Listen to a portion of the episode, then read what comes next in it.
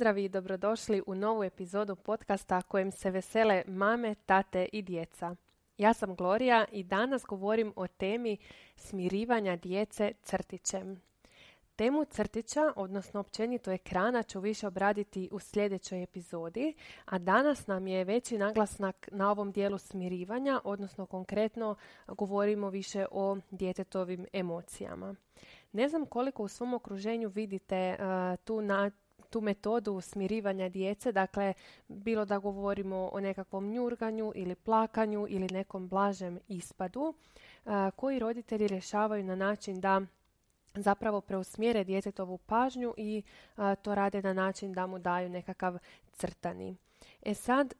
Tu nam je nekoliko stvari problematično i u ovoj epizodi ću govoriti o tome zašto, odnosno kako na taj način mi direktno dijete udaljavamo od njegovih emocija, odnosno kompletno od tog unutarnjeg svijeta. Ono što iz perspektive dječjeg razvoja moramo imati na umu je to da djeca niže dobi još nemaju kapacitet samoregulacije. Osim toga, oni zapravo i ne poznaju emocije kao takve. Oni ih doživljavaju, dakle osjete emociju višeg ili nižeg intenziteta, osjete i ugodne i neugodne emocije. Međutim, to na taj način mi možemo percipirati, ali djeca samo osjete tu emociju, a ne znaju što je to, zašto to osjete. Bilo da su uzbuđeni pa osjete nekakve leptiriće, nekakvo uzbuđenje iznutra, nešto što im je ugodno, ili osjete, na primjer, nalet ljutnje, pa im to stvara frustraciju, odnosno osjete silno tu ljutnju, imaju to potrebu nekako izraziti, pa recimo obzirom da ne znaju drugi način, zato na primjer udaraju rukicama, nogicama i tako dalje, ali je bez obzira na to kako oni to na van manifestiraju, odnosno kojim ponašanjem to izraze, i dalje je poanta da se iznutra nešto događa što njima u tom trenu nije ugodno i što oni žele smiriti i žele razumjeti.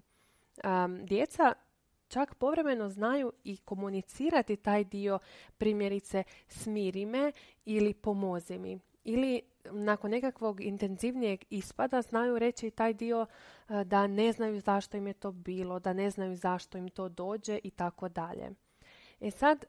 Vjerujem da svi znamo kako nam djeca u svom fizičkom okruženju, kada upoznaju dakle, nekakvo svoje primarno okruženje, oni jako često stavljaju stvari u usta.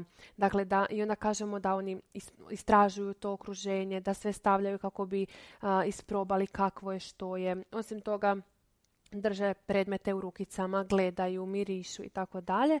Znači možemo reći da se oni upoznaju zapravo sa tim stvarima, a ono što je specifično kod emocije je to da oni nju ne mogu na taj način fizički predočiti. Dakle, silno je osjete, a ne znaju što je to, kako to izgleda, zašto se to događa, što je uopće, kakav je koncept toga. Jedini način da dijete to upozna je da to čuje od nas, odnosno da mu mi taj dio prenosimo. Vjerujem da ste milijun puta već čuli koliko je važno verbalizirati djetetovu emociju i to je jedan razlog zašto mi trebamo verbalizirati djetetovu emociju. Dakle, da se dijete uopće upozna s time. To čak i nije dovoljno. Važno je osim toga da dijete povremeno vidi i čuje od nas da mi dakle, govorimo o svojim emocijama, kako se mi osjećamo, ili ono što isto možete primijeniti je da povremeno jednostavno primjećujete emocije prolaznika ili iz nekakve priče i tako dalje, da primjećujete, dakle, što misliš kako se on sada osjeća, ili recimo mislim da bi on sad mogao biti jako, na primjer, razočaran zato što su prijatelji napravili to i to. Dakle, poanta je da povremeno provučemo jednostavno tu temu emocija, da o tome razgovaramo, da dijete uopće slaže koncept toga. Sad da se vratimo kratko na ove crtiće i zašto je to toliko problematično. U tom trenutku kada dijete osjeti neku emociju i izražava neko ponašanje koje se nama možda trenutno ne sviđa, na primjer bilo da plače, bilo da njurga i tako dalje, kad mi djetetu damo crtić, mi ga zapravo ne smirujemo, mi ga samo utišavamo. I to je velika razlika, dakle, da li mi dijete svojom smirenošću i pristupom smirujemo ili crtićem utišavamo tu djetetovu emociju. Nije problem ni samo kratkoročno da smo mi utišali djetetovu emociju bez da smo je proradili, što je ogroman problem i samo po sebi, ali kad gledamo dugoročno, ono što je krovni problem toga je da mi kompletno udaljavamo zapravo dijete od samoga sebe, odnosno od toga da ono razumije i prorađuje svoj taj unutarnji svijet. Tako da jednostavno moramo razumjeti koncept zašto se dijete ne može samo smiriti, a to nam povlači onu razvojnu perspektivu, odnosno jednostavno njegove trenutne kapacitete, dakle razvoj mozga.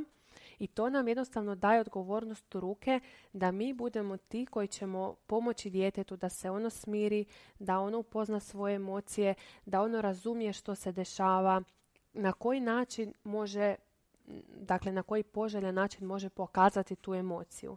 Međutim, često preskačemo korake pa želimo da dijete nauči, odnosno da zna kako može na poželjan način pokazati emociju. Pa tako, na primjer, želimo da zna da nije u redu da nekoga udari i da može recimo stisnuti jako loptu ili reći, ne znam, tužan sam ili bilo koji drugi poželjan način.